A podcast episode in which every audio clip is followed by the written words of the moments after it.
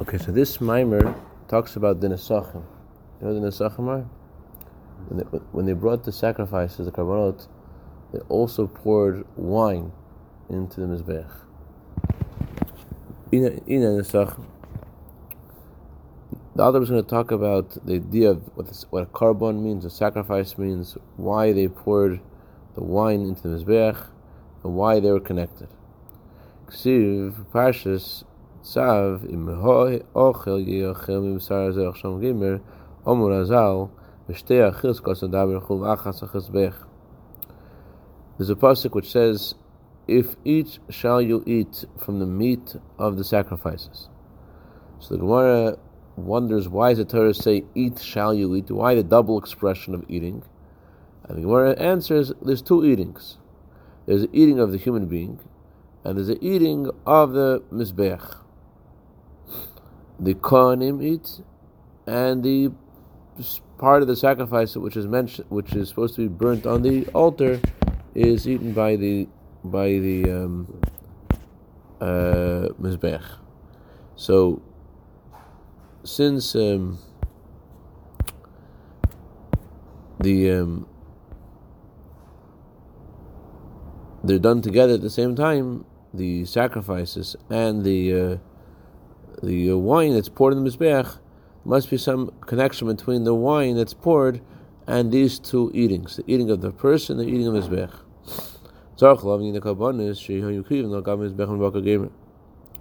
We need to understand what is the whole meaning of bringing sacrifices. Why would they bring animals on the mizbeach? What for? Why is it called eating? Hashem calls the sacrifices my bread. What does that mean? Does Hashem eat or drink? And the Jewish people feed him a few times a day, bread and and and and, uh, meat. The whole thing of sacrifices doesn't make sense. It sounds like Hashem is hungry, and we feed him. What does that mean?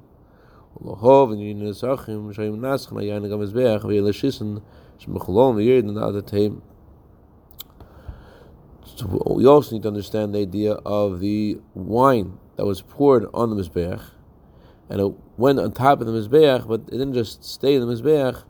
There were holes that went all the way deep, deep into the earth. So, there, what is the purpose of that? They do first wine, then korbanot, or uh, first korbanot and then wine. I th- that's a good question.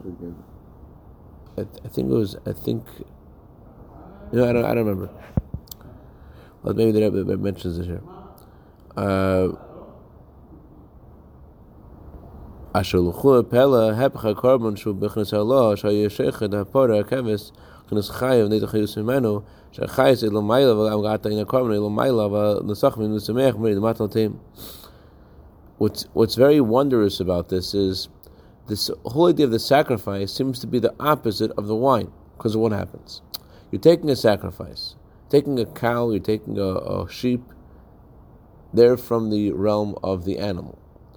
You're taking the energy out of it, and the energy is going up. That's that's the idea of the uh, of the sacrifice. But the libations, the wine, the wine comes from vegetation. It comes from the grapes, and you're putting it down into the earth, into the, into the inanimate.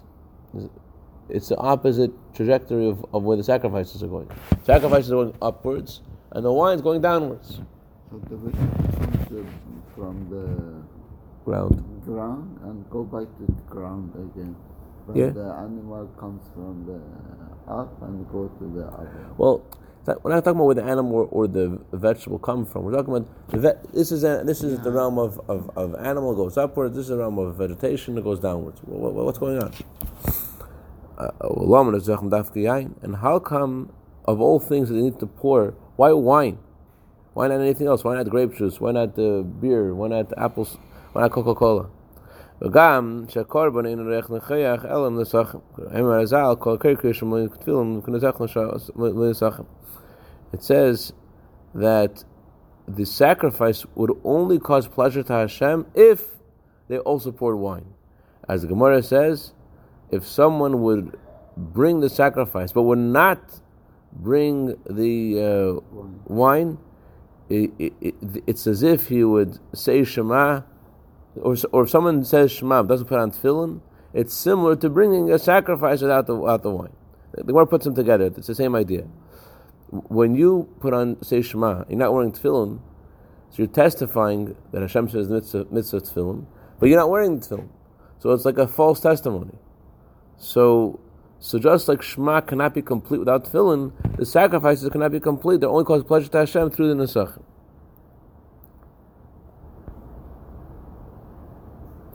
It also seems that uh, there's, there's, a relationship between Shema and a sacrifice and tefillin to the wine. So what's the connection between Shema without tefillin to a sacrifice without the, the wine? What, what's the relationship? Have the questions? No, It says if you, w- w- say Shema, okay, we nowadays people say Shema even without tefillin because because uh, as long as you put on tefillin at, during the day, it's not considered like a false testimony. But really, saying Shema and putting on tefillin have to go together because how could you say Shema? The Shema says put on tefillin. So if you're saying Shema and not putting on tefillin, you're, you're, you're contradicting yourself. You're, you're, you're giving a false testimony. So it cannot be that, that saying Shema is done without tefillin. There has to be tefillin there too. No, more interesting how they're gonna connect it. To sacrifices so many ways to explain and do somebody the very uh, one of those. Uh, right. What's going on over here? What does that have to do with the wine and the sacrifices?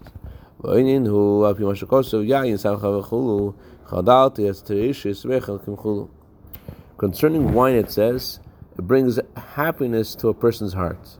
Makes a person happy. It also says in a pasuk, wine causes Hashem to be happy. Why? Gemara says, you can only sing a song to Hashem with wine.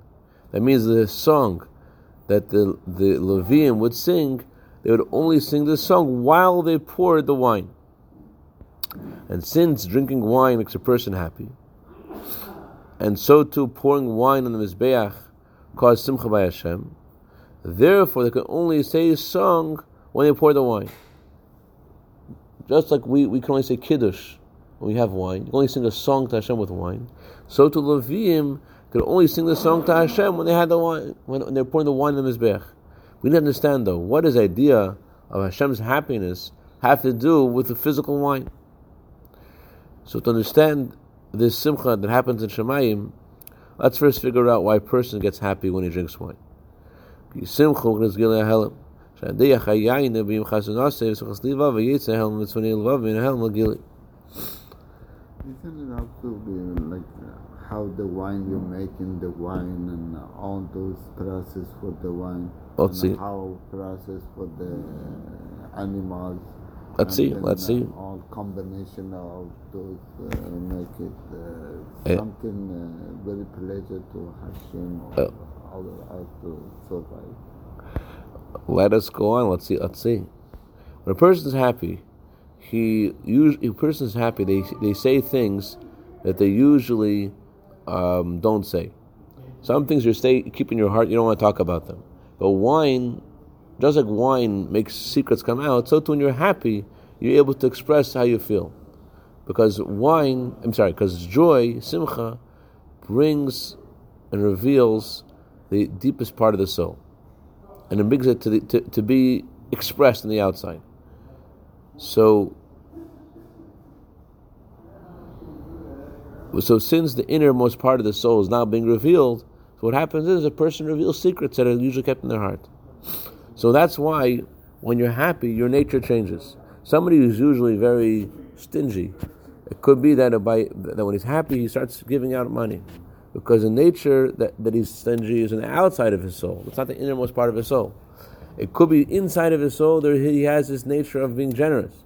So when he's besimcha, when he's happy, that nature of being generous is revealed. And therefore he changes to a total different person, completely different person. And he goes out of his limitations. Because because there's an inner dimension of his soul which is much, much higher that's being revealed. So to explain the idea of the innermost part of the soul that's being, that's revealed when you're happy, Alter Rebbe first tells us about everything in the world, and that everything in the world has an inside and an outside. Everything in the world, there is the inside of it and there is the outside of it.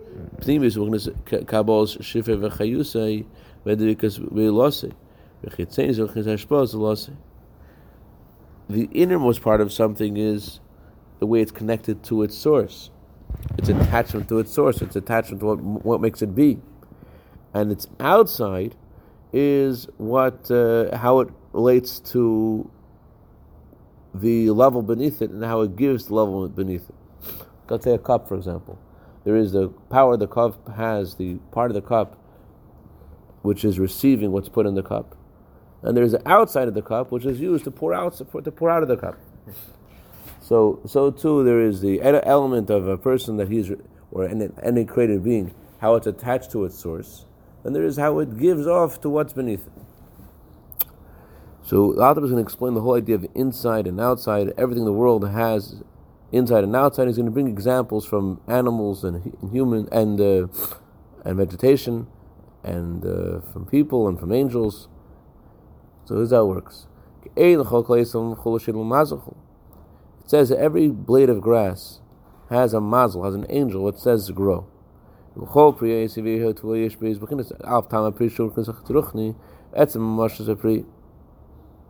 In everything in the category of vegetation, there's two things. There's a spirituality in it, it's energy. That's what creates its spiritual characteristics, like its taste. Then there is its physical matter, one you could touch. So there is a taste of it, which is more, more spiritual, and there is the touch in it, which is more physical. So the physical matter of the fruit is created from from the uh, what? Uh, I don't think so. The physical matter of the fruit is created from the power of vegetation in the earth. But concerning the taste of the fruit, which is spiritual, the Gemara says every blade of grass has an angel that says grow. That means the energy through which the fruit grows comes from the mazalot, the, the, the, the angels which connected to the stars, as Alter will explain. So the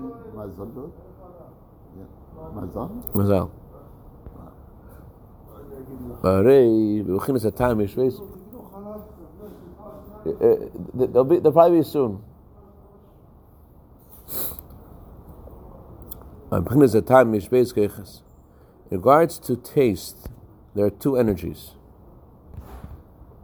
Koyach lekabel shifn lekech morim,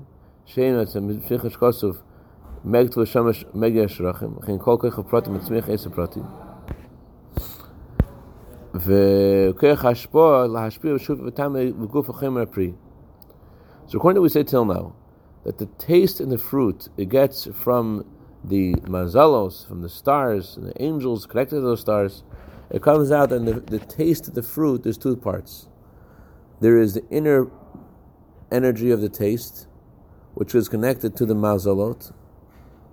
That's the inner energy of its t- taste. Then there's another power, the external taste, how and how it descends to the physical matter in the fruit. So that's what happens is is that this taste, which is connected to this mazel, it becomes it descends, becomes part of the matter of the fruit. So when a person eats the fruit, he feels also the taste that's inside of it that comes from the mazel. The mazel is the source of its taste. The mazel is the source of its of its uh, of the energy of the fruit. That the fruit has the inner vitality of it, its taste. Then there is the physical matter of the fruit. So the physical matter of the fruit comes from the the uh, earth. The taste in the fruit comes from the mazel. But the taste that comes from the mazel is connected, connects with the uh, physical matter of the fruit. So that when you're eating a fruit, fruit physical, you taste, you taste the, the, the taste that's in it. You taste what's, what's been given to it from the mazel. So just like in the spiritual taste that's in the fruit, there is receiving from the mazel, and then there's a way it flows downwards into the fruit. So to, in the mazel itself, the mazel is one angel that receives from another angel, and there so there, there is also within each angel the inner part of the angel and the high and the and the external part of the angel. The inner dimension of the angel is what they receive their energy from the angels above them. And the external part of the angel is the way the angel gives energy off the angel beneath it. And that's how it is higher and higher, each angel receives the angel above. So everyone who is giving is also receiving. The lowest part of the person or the thing or the angel is the way it gives off, is, is the outside of the cup, if you will, that allows it to pour. And the inner part of it is the way it receives. This is how it works also with the animals.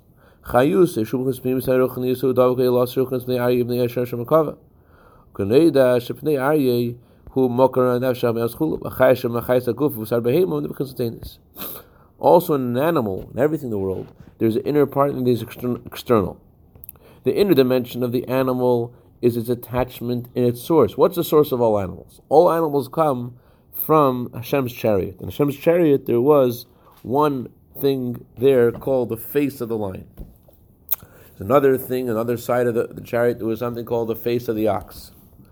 So these two things, the face of the lion, the face of the ox, that's the source of all the souls of all the animals.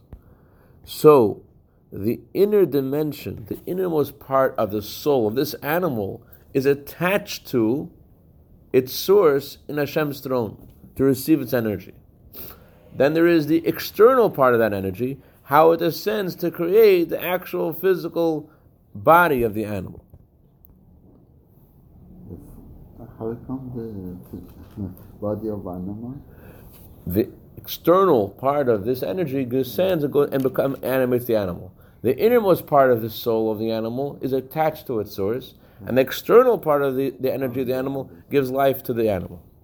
Well, that is because that's how it is also by humans.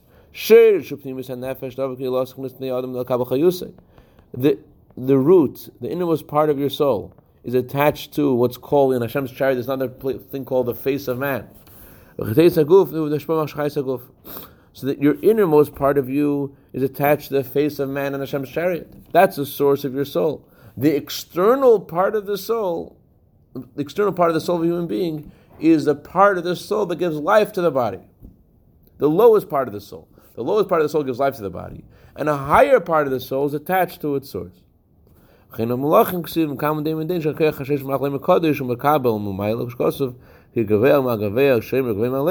This is And the pasuk, um, v'korazel zevi yamar, they call to each other and they say, the Targum explains they receive from each other. Each angel, angel receives from the other angel. So one malach gets its energy to say kadosh from another angel that's higher, higher than it. That's the meaning of the pasuk. They call to each other. The malach receives energy from the malach which is higher than it, and through getting the energy from the malach above it, it's able to say kadosh. That's the way it says. There, there is there is one level higher than the other, and there's a higher level than that. It's referring to the malachim. Each malach receives energy from the malach above it, and this malach, which is giving energy to malach beneath it, it's receiving the malach above it, and that's how it is higher and higher. So, and the and the malach, uh, the, the, fact that the malach is receiving, receiving the angel above it, that's the innermost part of the, the inner, the highest part of the malach is its attachment to the malach above it, and the and the lowest part of the malach is what is giving off to the malach beneath it. That's how it is in the entire spiritual cosmos. Okay, we'll stop over here. Thank you,